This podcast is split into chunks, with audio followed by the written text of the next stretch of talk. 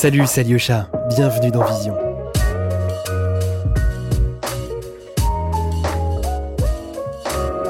Avec Adobe Creative Cloud, vous pouvez donner une nouvelle dimension à vos projets en utilisant par exemple Photoshop sur iPad ou bien dessiner et peindre avec Adobe Fresco, jouer avec la 3D et la réalité virtuelle et plus globalement rejoindre une communauté mondiale de créatifs. Suivez le lien dans la description pour un essai gratuit. Je vous souhaite à toutes et à tous une très bonne écoute.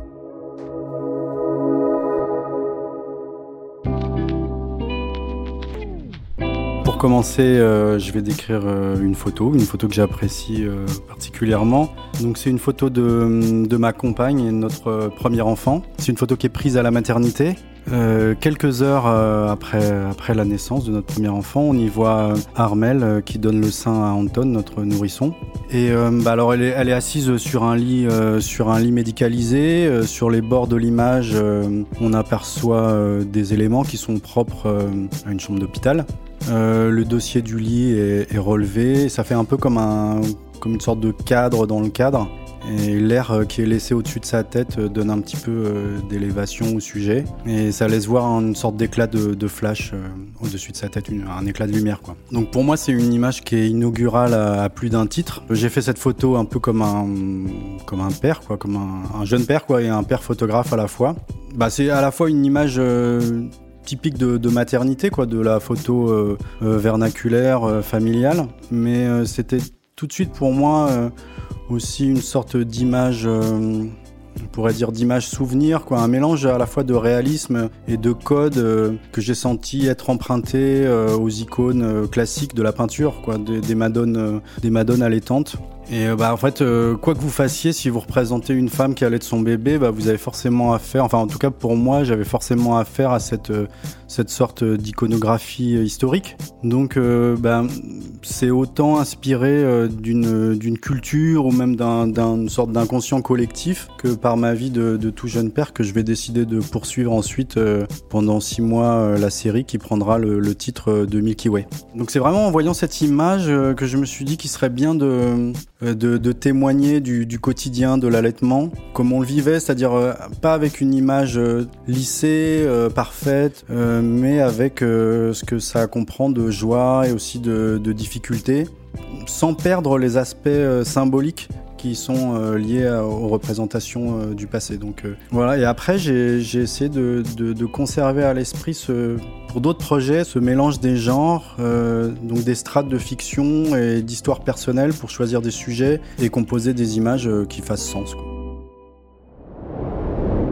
Je suis Vincent Ferrané, je suis photographe, un photographe autodidacte. Euh, je suis devenu photographe euh, sur le tard, et même si la formule n'est pas très jolie, euh, sur le tas. Je suis issu d'une famille de classe moyenne, intellectuelle, un peu parisienne, un peu bretonne. un père écrivain et professeur de littérature et une mère fonctionnaire.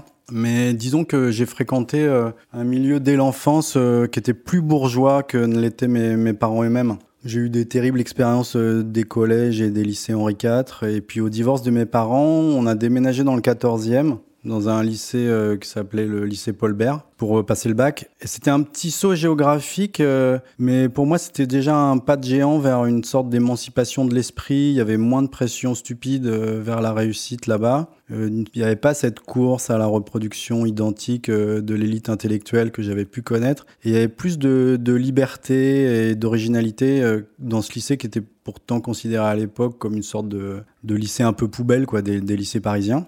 Mais euh, ensuite, en terminale, mon père s'est suicidé et euh, j'avais 18 ans, quoi. J'étais, euh, bah, j'étais anéanti, quoi, à ce moment-là. Alors j'aurais dû, bah, j'aurais dû tout arrêter, quoi. J'aurais dû envoyer promener, essayer de vivre, même si c'est pas facile, cette douleur, quoi, tenter de la, de la, digérer un peu. Mais en fait, bah, sans doute les choses se passent pas comme ça quand il vous arrive quelque chose de grave, quoi. Et du coup, j'ai continué à faire un peu comme si de rien n'était. Comme cette année-là, l'année du bac, il fallait euh, choisir des études, bah, je me suis inscrit à la fois dans une école pour préparer les beaux-arts et aussi en faculté de médecine. Parce que bon, les, deux filières m'intéressaient, quoi. Mais, mais bon, à l'époque, euh, j'étais un peu perdu, quoi. J'ai suivi celle qui me paraissait sans doute être la plus, euh, la plus éloignée d'une carrière artistique et de ses vicissitudes. Et ce qui fait que sept ans plus tard, je suis devenu chirurgien dentiste. Alors, c'est un choix qui a pu me sauver pendant un temps, mais évidemment qui me comblait pas. Et, alors j'ai commencé à faire de la photo vraiment tard, quoi, à la fin de mes études, en profitant d'une option libre. Euh, j'ai entamé une série de photographies dans différents services hospitaliers pendant plusieurs mois. Et en même temps, j'écrivais ma thèse. Donc là, je passais la moitié de, de mon temps à Amsterdam. Je commençais à, à rencontrer des gens un peu différents. Euh, J'avais un groupe d'amis qui étaient étudiants à la Rietveld Academy là-bas. C'est un peu l'équivalent des beaux-arts et euh, qui venaient d'un peu partout dans le monde. Et d'ailleurs, j'avais un moment pensé euh, intégrer cette école. J'ai montré mon travail, j'ai passé les euros là-bas. Et euh, c'était des reportages en fait. Et le jury de, l'école euh, bah, m'a dit que j'avais un style déjà qui était assez reconnaissable et que c'est pas du tout ce qu'ils cherchaient quoi. Mais par contre, je devrais essayer de travailler tout de suite euh, dans ce domaine. Bon, à l'époque, ça m'a paru vraiment être un échec quoi. Mais bon, j'ai suivi leurs conseils quoi. Et puis j'ai été montrer mes travaux à des quotidiens français, des magazines français aussi. Et ils ont commencé en fait à me faire, à me proposer des, des commandes en reportage et en portrait quoi. C'était Le Monde et Les Inrocks. Et, mais dans le même temps, j'ai eu mon diplôme de chirurgien dentiste et donc euh, bah, c'était un peu bon, un peu bizarre quoi. Les premières piges que je faisais pour euh, Libération, euh, ça m'obligeait à me rendre disponible assez rapidement. Donc à l'époque, je faisais des remplacements dans des cabinets dentaires à Paris ou dans des centres de soins et donc des fois quand j'acceptais un boulot, j'étais en blouse avec un patient, le masque sur le nez, la turbine à la main. Et donc il fallait ensuite euh, bah, décommander les rendez-vous pour aller faire des photos. Enfin bon, c'était un peu schizophrénique, quoi. Ça pouvait pas durer trop longtemps. Et heureusement à ce moment-là, j'ai rencontré euh, euh, des jeunes diplômés des Arts Déco de Paris. C'était des, ils étaient de la même promotion, assez soudés, quoi. Certains sont devenus des amis très proches. Et voilà quoi, c'était à 25 ans, c'était la première fois que je rencontrais des gens qui avaient les mêmes centres d'intérêt que moi et pour qui ça posait pas de problème euh, de penser travailler comme photographe, euh, comme designer ou vidéaste. Et c'est vraiment avec eux que je me que j'ai recommencé la vie quoi, qui s'était mis en, en, en entre parenthèses pour moi euh, à l'âge de 18 ans, je pense. Donc je me suis reconnecté à ce moment-là avec avec un autre Paris qui me correspondait plus et j'ai quitté bah, les bibliothèques pour plus pour les salles de concert, les festivals et, les clubs, quoi, avec un, appareil photo autour du cou. Quand j'étais enfant, il y avait beaucoup de livres à la maison et il y avait quelques livres de photographie. Il y en avait un que, que j'aimais beaucoup parce qu'il m'intriguait. il s'appelle Repérage. C'est des, photographies d'Alain René. Et c'est une sorte de, bloc-notes de voyage, euh, des photos en noir et blanc qui étaient destinées à d'éventuels tournages futurs. C'est des, images de rue, euh, de, décors, euh, souvent assez vides, qui semblaient bah, assez mystérieuses, un peu angoissantes aussi. Mais moi, elles me touchaient beaucoup parce qu'elles appelaient à une sorte de rêverie, puis en fait, elles étaient déjà, euh, je trouvais, chargées d'une sorte d'histoire, euh, d'histoire à venir, de quelque chose euh, bah, encore incertain, mais qui était vraiment déjà en gestation dans l'image. quoi. Et puis les, les commentaires dans l'arène, il disait lui que c'était juste des photos comme ça, dans un but utilitaire, que c'était juste des reproductions pour lui de pense-bête. quoi. Mais moi, je trouvais que ça laissait déjà échapper une intention, et, même une intention inconsciente ou cachée de son propre auteur. quoi. Ça, je trouvais ça, je trouvais ça passionnant. Et ensuite, j'ai appris que les images qu'il avait faites à New York, par exemple, elles étaient destinées à un film qui a jamais vu le jour, mais qui était euh, en collaboration avec euh, Stan Lee de, de Marvel. Donc il a été euh, à New York pour rencontrer Stan Lee. Stan Lee a écrit un, scénario, quoi. Et puis finalement, ça c'est, ils l'ont pas tourné, quoi. Mais c'était, une histoire de, de monstre qui allait ravager. C'était un monstre de, pollution qui allait ravager, New York, je crois. bon voilà, ça aurait été super, quoi. Une collaboration entre Stan Lee et Alain René, ça aurait pas mal. il disait aussi qu'il adorait Spider-Man, donc il aurait pu faire une adaptation de Spider-Man. En tout cas, quand je repense euh, à, ces moments-là où je faisais pas de photos, mais euh, bon, j'avais une sorte d'attirance pour l'image, quoi. C'est ce livre-là. En plus, c'était un livre, quoi. Donc, je sais pas, il y avait déjà peut-être un intérêt pour l'objet livre. Et euh, ouais, ça je m'en souviens comme, ouais, comme, comme quelque chose, pas une Madeleine de Proust, mais comme quelque chose d'assez important, ouais. Pour mes influences ou les inspirations qu'on pourrait dire euh, principales, euh, bah, disons que quand je vois des films, des, des œuvres d'art, des photographies de qualité, évidemment, ça, bon, ça m'influence parce que ça suscite euh, de l'émotion et de l'émulation et ça peut être même des fois un peu, ça peut être un peu plombant ou décourageant, surtout si le travail est trop bien, quoi. Et je me souviens par exemple de d'une exposition, de l'exposition de, Cindy Sherman à, la National Portrait Gallery de, Londres en 2019 et c'était tellement, euh, c'était tellement fort, euh, tellement visionnaire, tellement vaste, euh, tellement, tellement tout que bon, on se dit c'est super quoi, mais on, a envie de changer de métier en se disant bon, tout s'est plié quoi, on peut rien faire d'autre. Donc voilà, on achète le catalogue, des, cartes postales, des stickers, des t-shirts, mais bon voilà après ça puis après on le digère, on dit que c'est. Mais en fait, euh, si je réfléchis vraiment à ce qui, euh, à ce qui pour moi euh, me met en mouvement ou fait naître une idée, je dirais pas que c'est c'est des œuvres elles-mêmes, quoi. C'est plutôt des lectures ou des des choses qui sont qui suscitent la réflexion, des croisements entre plusieurs champs de pensée. donc ça peut être vraiment, ouais, c'est plutôt ça en fait. Qui c'est des, petites phrases comme ça qui me donnent envie soit d'en savoir plus sur un sujet, soit de de commencer vraiment une série de photos, quoi. Donc c'est plutôt comme ça en fait que je travaille, j'ai l'impression. En ce moment, euh, euh, je lis un livre de, de Rem Koolhaas qui s'appelle Junk Space. Et donc il y a des choses sur euh, l'architecture, sur l'urbanisme bah, qui, qui m'inspirent, qui sont pas directement ce que je vais faire, quoi, mais sur la réflexion sur comment est-ce qu'on vit dans une ville aujourd'hui. Sur donc ouais, ces idées-là sont des pistes pour moi, quoi. Pour décrire un peu mon travail à quelqu'un qui le connaîtrait pas, euh, bah, je dirais que mes, mes photographies prennent euh, euh prennent souvent comme support euh, la vie quotidienne hein, et qu'elles sont incarnées, souvent euh, intimes. Et en cela, elles sont ancrées dans un réel, on pourrait dire bien défini, avec un sujet, un angle, etc. Mais pour autant, ce qui m'intéresse, c'est plutôt l'ouverture qu'elles procurent, parfois la dualité, voire les contradictions qu'elle renferme. Bon, il y a plusieurs photographes qui peuvent dire ça aujourd'hui, hein, mais euh, euh, qu'on mécomprend euh, souvent le rapport que la photographie entretient avec euh, avec la réalité parce que faire une photographie bon bah c'est placer des signes dans un cadre euh, en deux dimensions mais pas uniquement quoi. Il faut faut vraiment arriver à faire naître ou tenter de faire naître un imaginaire chez celui qui va la regarder. Alors quand on est photographe bah, le, le réel c'est vraiment comme une masse comme une masse informe quoi comme une glaise pour un sculpteur. Moi ce que je tente de faire dans mes photographies bah c'est pas tant de m'attacher à la réalité elle-même que euh, au rapport que nous entretenons avec euh, ce qui est montré. Et hum, ce rapport, il est pour moi toujours euh, bah, mouvant, sensible et mystérieux, quoi, énigmatique. En tant que photographe professionnel, moi j'ai vécu un moment où l'argentique était considéré comme euh, comme totalement obsolète et, et, à bannir. Et à l'époque, j'avais beaucoup de plaisir à faire euh, des portraits et des reportages euh, de voyage en moyen format, par exemple. Et comme les mêmes prescripteurs qui bannissaient ce mode le recherchent de nouveau aujourd'hui, bah, moi j'ai gardé une sorte de, de regard un peu distancié, personnel, quoi, au médium. Mais bon, j'ai toujours conservé l'argentique pour des séries perso. Après, comme ça se double d'étapes de scan, de post-production, d'impression, bah, on intègre souvent une chaîne euh, qui est numérique. Mais disons qu'il y, a, ouais, y a des vraies différences à travailler avec les deux modes, même quand on fait les deux. Alors moi, je fais beaucoup d'images quand je travaille en numérique, comme euh, tout le monde sans doute. Mais je sens que je le fais vraiment pour... Euh, euh, pour me libérer quoi d'une sorte de poids de faire des images. Donc il y a peut-être euh, dans le numérique un côté euh, intéressant parce que cathartique à faire plein d'images comme ça pour se ouais pour se libérer quoi un peu. Tandis que l'argentique c'est plus c'est plus frustrant, c'est plus inattendu. Mais bon, je dois reconnaître que souvent après coup, je retiens plus, je retiens au final plus d'images quand je les fais en argentique. Vous écoutez Vision podcast de la photographie contemporaine.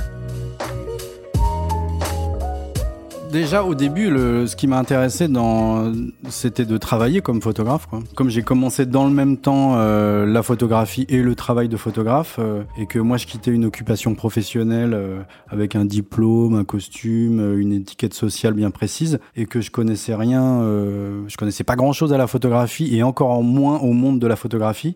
Donc les magazines, ça, m'apparaissait comme une façon, euh, bah, disons, plutôt accessible de faire des, images rémunérées. Quoi. Et puis en plus, euh, la commande, c'est une obligation de, résultat. Quoi. Donc euh, moi, j'aurais pas pu m'imposer ça seul, je pense. Donc euh, le fait d'être mandaté par euh, tel ou tel, euh, bah, ça permettait d'aller au-delà de ma timidité, de ma réserve, vers les autres. Et c'était vraiment comme une... Bah, moi, je l'ai vécu comme une raison impérieuse. C'était un passeport indispensable quoi, pour faire de la photo. Après, le le, le, portrait dans le cadre du magazine, c'était, euh, bah, ça a ce site particulier que ça offre un, un, un, éventail formidable quoi sur la sur la société, sur l'humain. C'est-à-dire que c'est passionnant que vous pouvez photographier un, un jour un syndicaliste en lutte, euh, le lendemain euh, euh, une ministre en exercice, et puis après une une icône montante de la scène musicale. Et ça c'est génial quoi. C'est un c'est une sorte de de, de panorama de de d'espace donné qui est, qui est hyper rare quoi. Donc voilà, c'est ça que j'ai apprécié quoi au début en tout cas dans le portrait. La collaboration, quand j'ai commencé à faire de la photo, elle, euh, on se posait beaucoup de questions euh, en tant que photographe parce que c'était un peu la fin des agences, donc il y avait beaucoup de collectifs qui se montaient euh, dans tous les sens. Donc on a essayé parfois de, de faire des choses ensemble. C'était, bah, c'était une période assez intéressante pour ça, même si il n'y a pas grand chose, en tout cas artistiquement, qui est né de, de ça, mais ça, ça permettait quand même de, bah, de grandir ensemble, quoi, de, de, faire des choses, de faire des choses ensemble, quoi. Après les collaborations, non, j'en parlerai peut-être plus tard avec l'éditeur avec Librariman, quoi, parce que c'est ça un peu qui, euh, bah, c'est la collaboration euh, artistique en tout cas euh, qui a été la plus productive ces dernières années, quoi, pour moi. Le premier projet qui était exposé euh, dans un lieu d'envergure comme euh, Arles, comme les rencontres de la photographie. Donc ça s'appelait Bienvenue. Bah, pour moi, c'était une incroyable euh, expérience, mais c'était pas à proprement parler un, sujet personnel. Quoi. En fait, tout est parti d'une commande. C'est une carte blanche qui m'a été donnée par une fondation privée. Et le pitch, en tout cas l'idée de départ pour résumer, c'était d'intégrer un supermarché dans, dans l'histoire. Quoi. Donc bon voilà. Ensuite, j'ai proposé le projet une fois qu'il était terminé à Sam qui était directeur des rencontres de l'époque, et qui l'a associé au programme euh, des rencontres de la photo. Donc à cette occasion, euh, moi j'ai une sorte de carte blanche, donc j'en ai profité pour euh, mettre en œuvre des questionnements sur l'interprétabilité des images, en l'occurrence sur une double nature, à la fois d'un portrait un peu d'une jeune femme qui, déambule dans une ville moderne et qui révèle une, autre façon de regarder la ville, de regarder ce qu'elle découvre, quoi. Donc une révélation d'une subjectivité, quoi, d'une perception un peu inattendue des lieux qu'on croyait connaître. Et à ce moment-là, ouais, j'ai travaillé assez librement, quoi, un peu différemment de ce que j'aurais fait d'habitude, euh, avec, euh, en l'occurrence, ouais, des, photogrammes et euh, un mélange de photogrammes et de, séquences vidéo. Mais c'est parce que bah, l'occasion m'a été donnée en fait de pouvoir faire quelque chose de très très libre que j'ai travaillé comme ça. Donc après, les, thèmes, j'ai l'impression de, les retravailler ou de, les avoir réincorporés différemment, mais la forme, bon, c'est vrai, oui, j'ai pris une direction un peu différentes, en tout cas pour les livres ou pour les, les séries que j'expose aujourd'hui, oui. Là, c'était déjà Armel euh, avec qui j'ai collaboré sur ce projet-là. On a commencé déjà aussi notre collaboration, une façon de travailler ensemble euh, qui s'est poursuivie après dans Milky Way. Et moi, je l'ai accompagné aussi sur ses projets à elle, qui sont plus des projets de films. Donc, ça a été aussi pas des une répétition, mais en tout cas euh, un premier pas vers une façon de vivre ensemble et de travailler ensemble en même temps, quoi. Bah, disons que le, le, le, mot muse, ça a surtout été discré, enfin c'est discrédité aujourd'hui parce que euh, ça plaçait euh, ou ça rappelle en fait une, une, une relation euh, de l'artiste à la femme euh, qui est euh, bah, qui est déplorable quoi. Alors évidemment, bon, on peut plus vraiment utiliser ce terme-là, même si bon, inspiratrice ou inspirateur ou quelqu'un qui vous inspire parce que on a envie de faire des choses ensemble, bon bah voilà, c'est peu. Mais bon, oui, le terme muse est, est un peu discrédité aujourd'hui quoi.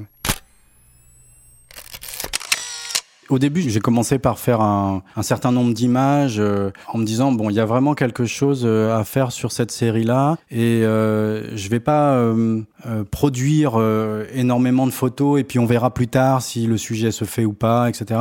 Je me suis dit qu'il fallait vraiment intégrer un certain nombre de, sentiments qu'on avait nous en tant que jeunes parents et puis que moi en tant que jeune père, je, je voyais, je voyais ma compagne comment elle, elle apprenait en même temps que son nourrisson a, donné le sein et à quel point l'allaitement c'était un apprentissage euh, difficile, souvent fatigant et qui s'écartait vraiment euh, de l'image d'Épinal ou du côté. Euh, moi, j'ai posé la question en fait à ma sœur, à ma mère, à ma grand-mère à l'époque.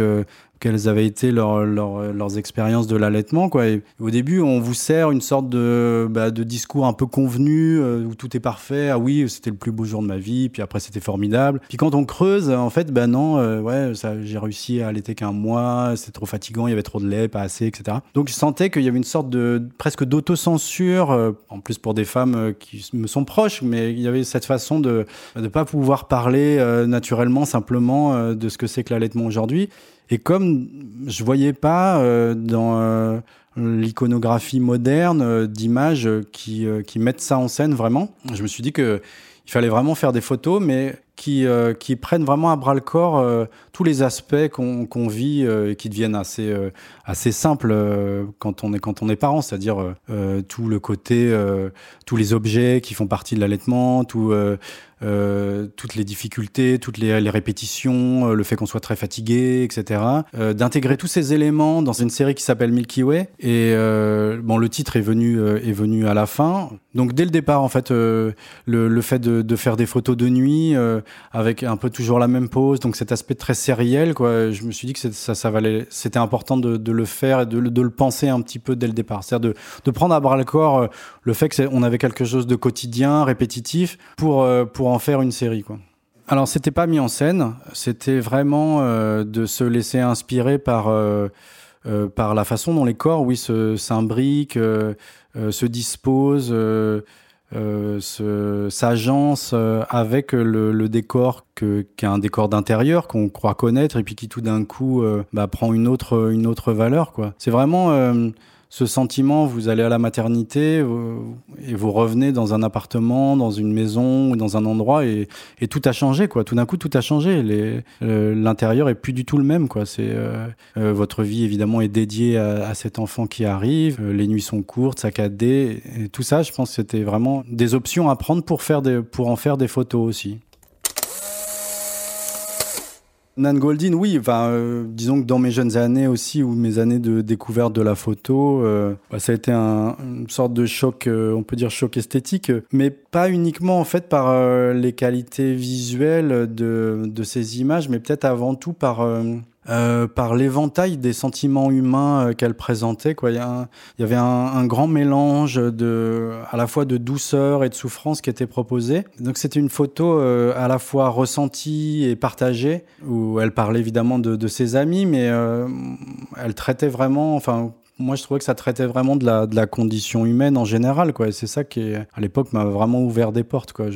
Pour moi, ça me paraissait impossible de photographier mes proches euh, et encore moins moi-même. Enfin, c'était impossible. Mais euh, bah après, il y avait d'autres, il y avait d'autres photographes de peut-être euh, de l'intime ou étiqueté un petit peu comme ça. Il y avait Richard Billingham avec une série, enfin une de ses, ses, séries connues qui s'appelle Raise a Laugh sur sa famille, donc une, famille désœuvrée, un père alcoolique, euh, donc qui traitait avec euh, à la fois énormément de, de, de, drôlerie et puis en même temps euh, de tendresse euh, et aussi une science de la composition des images. Donc il y avait ce mélange-là qui était que je trouvais exceptionnel. Quoi. Moi, c'est pas le, le, côté intime, le côté voyeur. Je trouve que c'est un peu, euh, ouais, c'est un peu réducteur. Après, le côté voyeur, c'est presque inhérent à la photographie. Donc bon, c'est bien, mais moi, à la rigueur, c'est plutôt la question de, de l'obscène, quoi, qui pourrait se qui pourrait m'intéresser ou qui pourrait se poser. Qu'est-ce qui doit être montré?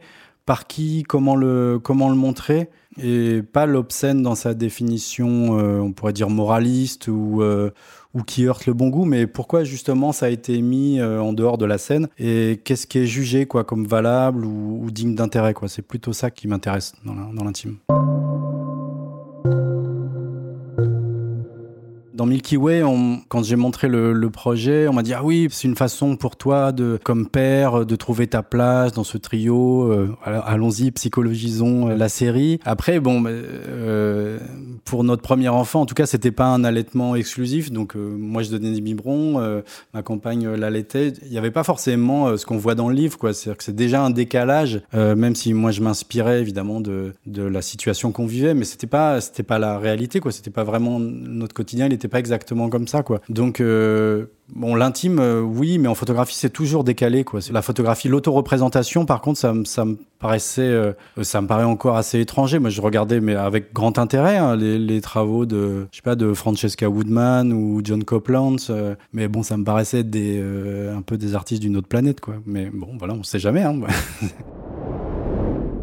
pour ma série Everyday, la, jeunesse, j'y repense un petit peu parce que parfois les, projets ils, mettent du temps évidemment à maturer, ensuite à se réaliser. Euh, euh, ça peut mettre euh, là pour ce projet-là, ça a mis quatre ans quoi finalement entre le moment où on a une idée, il faut la formuler, et ensuite aller la proposer à des personnes pour les photographier. Mais ça remonte peut-être à plus longtemps que ça, il y a des années, j'avais lu les essais de euh, de Judith Butler, euh, notamment euh, Gender Trouble et Bodies That Matter. Et il y avait d'autres essais féministes engagés comme ça qui m'avaient passionné, mais j'avais trouvé ces écrits-là en particulier d'une grande force parce que ils permettaient, avec une, une écriture très rationnelle, assez froide, parfois un peu obscure, mais une une relecture critique totalement nouvelle pour moi de la généalogie du genre. Et j'avais trouvé ça passionnant. Bon, après, je, j'en faisais pas, j'en avais pas fait un sujet, mais en tant que photographe, plus tard, euh, et dans cette série-là, bah,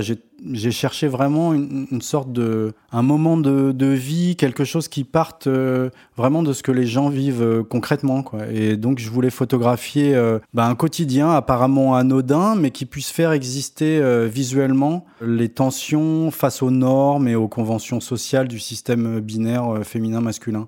Donc du coup l'idée m'est venue de, documenter à travers les portraits de personnes trans, transgenres ou non binaires, un événement simple mais que moi je trouvais clé, euh, à la fois euh, symbolique et corporel, qui est celui de se préparer pour sortir, pour sortir de chez soi. Alors pas forcément sortir faire la fête, mais sortir, aller travailler. Euh. Et euh, je voulais pas faire à proprement parler avec ce sujet-là un reportage, ni une galerie de portraits qui fige les personnes photographiées dans un discours préétabli. Je voulais vraiment rester au plus proche de leurs actions et et d'un dispositif quotidien que tout le monde connaît bien et qui invite euh, bah, le spectateur euh, à se questionner lui-même par rapport aux images qu'il voit plutôt que lui donner un récit euh, précis à suivre. Donc c'était vraiment de faire une série qui soit pas uniquement portée par un discours d'inclusion, mais qui questionne vraiment les structures et les codes dont on sait qu'elles mènent à l'exclusion. Alors, euh, en fait, on, s'est rencontré avec euh, les différentes personnes photographiées dans le livre. On s'est rencontré parfois plusieurs fois avant de, de, faire les photos. Donc moi, j'avais en tête de vraiment laisser les personnes euh, être, mais en même temps, je, je disparais pas. En plus, dans mon procédé, on en reparlera tout à l'heure au flash. ça veut dire que bon, voilà, je suis tout à fait présent, quoi. Donc c'est plutôt de de recréer une sorte de dispositif dans lequel les personnes sont à l'aise et ensuite euh, qu'elles rejouent euh, leur propre vie quoi. Mais euh, c'est malgré tout une forme de mise en scène quoi. Même si c'est une mise en scène qui va ensuite calquer la réalité ou en donner un sentiment très réel. Moi je suis arrivé à voilà avec ces, avec ces idées là un peu précises en tête. Et puis après bah, je me suis laissé porter évidemment par par ce qui se passait devant moi. Mais non j'étais assez j'étais quand même assez présent. Parce que après j'interrompais pas les scènes ou je pas rejouer les choses forcément. Il y avait plus de préparation et ensuite euh, je laissais l'action se faire. Quoi. 25 Figures of Jeanne Damas et euh, Everyday, c'est vraiment euh, des, c'est des projets que j'ai pensés ensemble. Quoi. J'ai vraiment écrit au même moment. Et leur réalisation, évidemment, et la publication ont été séparées dans le temps. Mais pour moi, elles procèdent vraiment de la même réflexion, oui, sur les, sur les normes et sur les conventions sociales. parce qu'on Évidemment, je, enfin, je crois qu'on crée toujours dans un contexte euh, social et culturel très précis, euh, dans une histoire euh, et selon des codes qui ont eux-mêmes une forme d'historicité. Et hum, après, je sais pas si c'est une problématique que je vais conserver dans le futur, mais je vais essayer quand même de m'emparer de, de figures comme ça précises et de rien perdre de leur réalisme, mais d'essayer d'interroger les différentes facettes qu'on en connaît. Dans le projet avec Jeanne Damas, euh, l'idée, elle m'était venue en fait de, questionner visuellement euh, la construction d'une icône de mode, euh, un peu comme comme on peut questionner des images ça peut être des images sacrées ou des, des, des, images, des représentations qui véhiculent la dévotion. Donc je voulais être dans ce, dans ce rapport-là, un peu me glisser dans la peau d'un fan ou d'une fan de Jeanne Damas, parce qu'elle est extrêmement suivie par un public euh, féminin, et donc d'interroger un peu les images euh, en partant vraiment des images de son, de son fil Instagram. Et donc je, bah, j'ai demandé à Jeanne Damas si on pourrait collaborer sur une, pour créer une série basée sur ses poses, ses objets et le rapport que, que son public entretient finalement à, à ces éléments. Et parce que je trouvais que bah, dans nos sociétés, on entretient avec l'image et avec euh, euh, avec ces détails euh, une sorte de, de, dépendance quoi par rapport à, l'icône. Donc il y a une sorte de combinaison de d'objectivation euh, des corps, en particulier du corps féminin, de la fétichisation des objets qui sont mis en scène euh, ad libitum dans les, dans les, par les réseaux sociaux. Donc je suis vraiment parti d'une d'image que elle a publié et je lui ai demandé euh, si elle pouvait les, rejouer aussi sur un fond neutre pour en faire des sortes de, planches quoi de, documents euh, un peu comme une, un petit peu comme une enquête en fait euh, visuelle sur son sur son personnage public quoi en fait j'avais à, l'esprit que dans l'expression canon esthétique qui, bah, qui structure un peu les standards de la beauté. Le, le, terme de canon renvoie à l'idée de, de règles. Et euh, je voulais faire comme une sorte de, pas de grammaire, mais en tout cas de, oui, si, un petit peu, quoi, de la grammaire de ces règles-là, quoi, d'essayer de, de, savoir de quoi on parle finalement quand on parle des règles de beauté. Jeanne Damas, c'est euh, un pourrait dire, euh, faut mettre des tirets, un peu hit girl, modèle, businesswoman, parce qu'elle a sa propre marque maintenant. Euh, mais bon, elle, incarne une sorte de, figure euh, du succès, d'idéal féminin pour pour son public, quoi. Et donc, on pourrait dire une forme de modernité. Et en même temps, bah, dans, l'esthétique qui est véhiculée, bah, il y, a, des choses qu'on retrouve de toute l'histoire euh, du corps euh, féminin, du contraposto classique, euh, la figure d'Odalisque, la femme fatale du cinéma, des choses plus tirées du pop art, jusqu'au e-shop de vêtements. Quoi. Donc je voulais bah, pouvoir replacer un petit peu tous ces éléments-là qui sont a priori disparates. Ou antinomiques, quoi, mais de, les remettre dans des planches bah, qui soient à la fois réelles par rapport à ce qu'elle propose elle comme vision à son public, mais en même temps qu'ils les remettent dans une perspective complètement, pas, un peu renouvelée, quoi, en tout cas on voit aussi à quel point, euh, euh, puisque c'était des, choses que je lui, demandais de refaire, à quel point euh, c'est c'est une construction, quoi, à quel point c'est une forme d'apprentissage. Et elle, c'est du coup des gestes qu'elle sait parfaitement faire. C'est extrêmement huilé comme mécanique. Et ouais, c'est ça qu'on voit. C'est la, la beauté, c'est une construction, quoi. Vous écoutez Vision. Suivez-nous sur Instagram pour plus de news et de photos.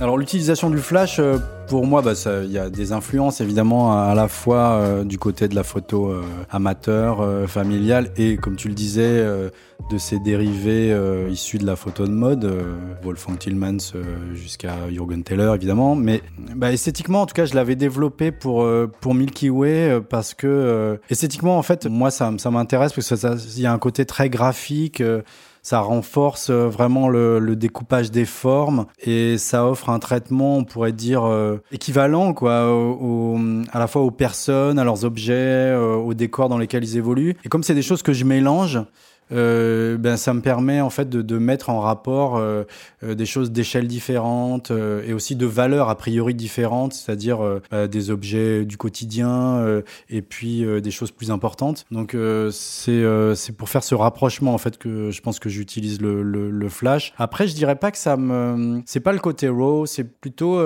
même pour Milky Way c'était plutôt pour pour m'éloigner d'un côté trop naturaliste ou d'une prétendue objectivité quoi. Donc même le, mélange du flash plus euh, plus cette tonalité très euh, très jaune, je trouvais que ça correspondait bien pour Milky Way parce que euh, bah, il y avait cette ce thème du lait, cette ambiance très ouatée, un petit peu en dehors du temps et, en même temps où tout le, le, jour, les nuits, tout se ressemble. Donc je trouvais que c'était bien d'appliquer cette cette cette chromie à l'ensemble des images pour avoir quelque chose de très dense, très indissociable quoi, où tout mérite d'être d'être sur le même plan. Après, pour d'autres projets où j'utilise le flash comme ma série Visitor, là les les je voulais quelque chose de beaucoup plus clair, de beaucoup plus, avec des ondes très ouvertes. Donc il y a ce flash là, mais il est traité en tout cas en chromie assez différemment parce que c'était sur des femmes artistes dans leur atelier.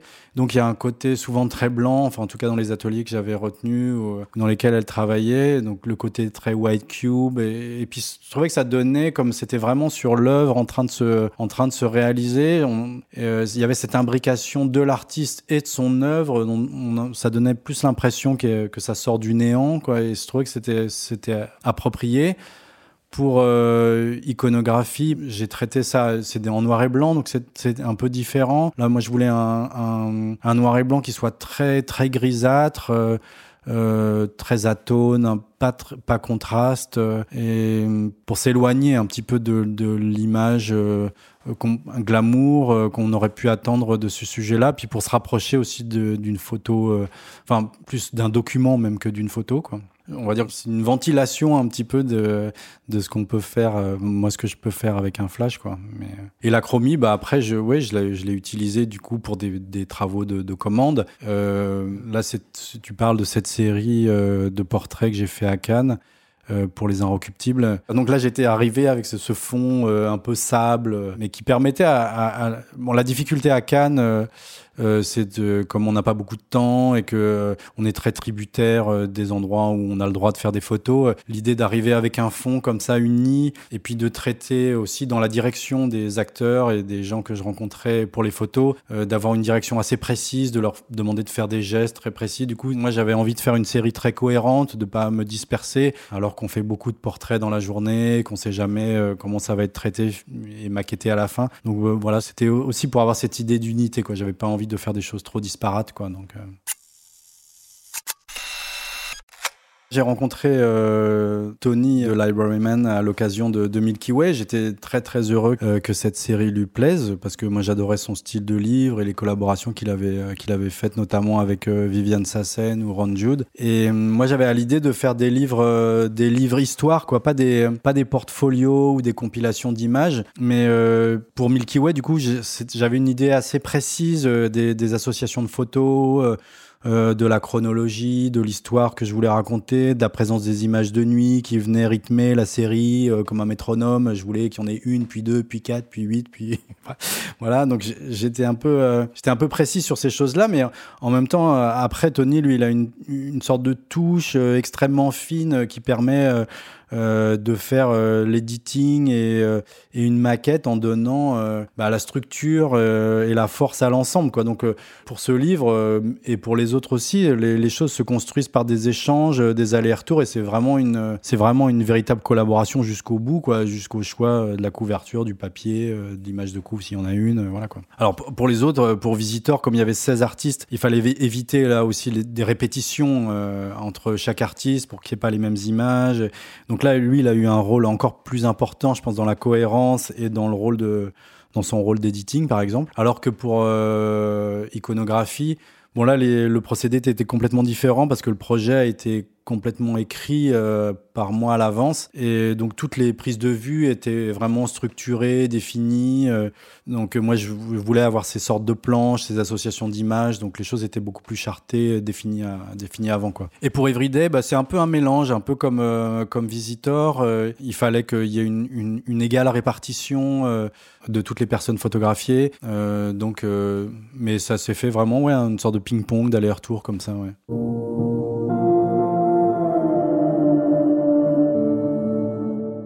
La collaboration avec euh, Olivia et Marie, euh, qui sont les fondatrices de, l'agence Mods, euh, elle est vraiment euh, très très très très étroite quoi. Moi, euh, c'est une collaboration qui a débuté lorsqu'elle me représentait chez euh, Corbis Outline. à l'époque, je faisais que du portrait et puis je les ai suivies lorsqu'elles ont monté leur propre agence. Et elle m'épaule à la fois sur mes sur mes projets personnels et elle me représente aussi pour les commandes en publicité, pour les droits, pour les reventes d'images. Mais elles ont vraiment compris très tôt les enjeux. Euh, et l'évolution du, métier de photographe en, en encourageant euh, les regards d'auteur et en, défendant vraiment bec et ongle la, création française qui est pas trop mise en avant par les institutions et en militant aussi énormément pour déconstruire une sorte de mythe d'une séparation entre un artiste photographe qui crée dans sa tour d'ivoire et puis un photographe euh, qui vit euh, des commandes, quoi, parce que bien souvent, euh, c'est les mêmes, quoi. Donc voilà, on est, on est assez proche, quoi.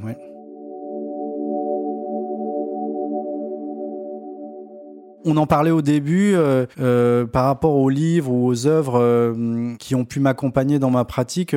Évidemment, il y a des, photographes. je peux te donner une sorte de, liste. Euh, bah, là, je, parlais tout à l'heure des, euh, livres, euh, du livre d'Alain René, mais ça, c'était très ponctuel. Il y a des photographes comme William Eggleston, avec son livre notamment de Democratic Forest, bon, qui est une sorte de, voilà, quoi, de, photographie un peu parfaite. lui, c'est une sorte de, dandy qui a réussi à créer une, enfin, à inventer quasiment la, photographie couleur américaine à ses débuts, en faisant une sorte de mélange très personnel, euh, inclassable euh, entre euh, l'image vernaculaire et l'image construite, avec finalement la photographie pour la photographie. Donc c'est toujours un plaisir incroyable à regarder. Il faut même toujours y aller, pas trop souvent, parce que sinon on fait ah non, c'est trop fort, bon voilà, on peut rien faire. Mais d'avoir réussi à faire sur la longueur en plus des images comme ça qui sont très pleines, sans romantisme, sans l'ironie du pop art et en même temps bah, qui ne parle vraiment que pour elle-même quoi. Donc euh, oui, bon ça c'est des, ça reste un auteur euh, que je regarde toujours avec plaisir, mais après vraiment sur les livres qui m'ont accompagné dans mes projets, c'est pas vraiment euh, des livres, c'est pas vraiment des livres de photos, c'est des livres un peu refuge. Il y en a un par exemple de Gaston Bachelard qui s'appelle L'air et les songes, euh, essai sur l'imagination du mouvement. Et je pourrais t'en citer une petite partie si tu veux euh, juste après, parce que c'est pour moi c'est des phrases bon qui là s'appliquent euh, à l'image littéraire, à la poésie, mais que je trouve tout à fait formatrice, intéressante et puis riche d'enseignements et de et d'éléments motivants pour faire des pour faire des photos ou toutes sortes d'images finalement. Après il y a des, des, des livres bah, qui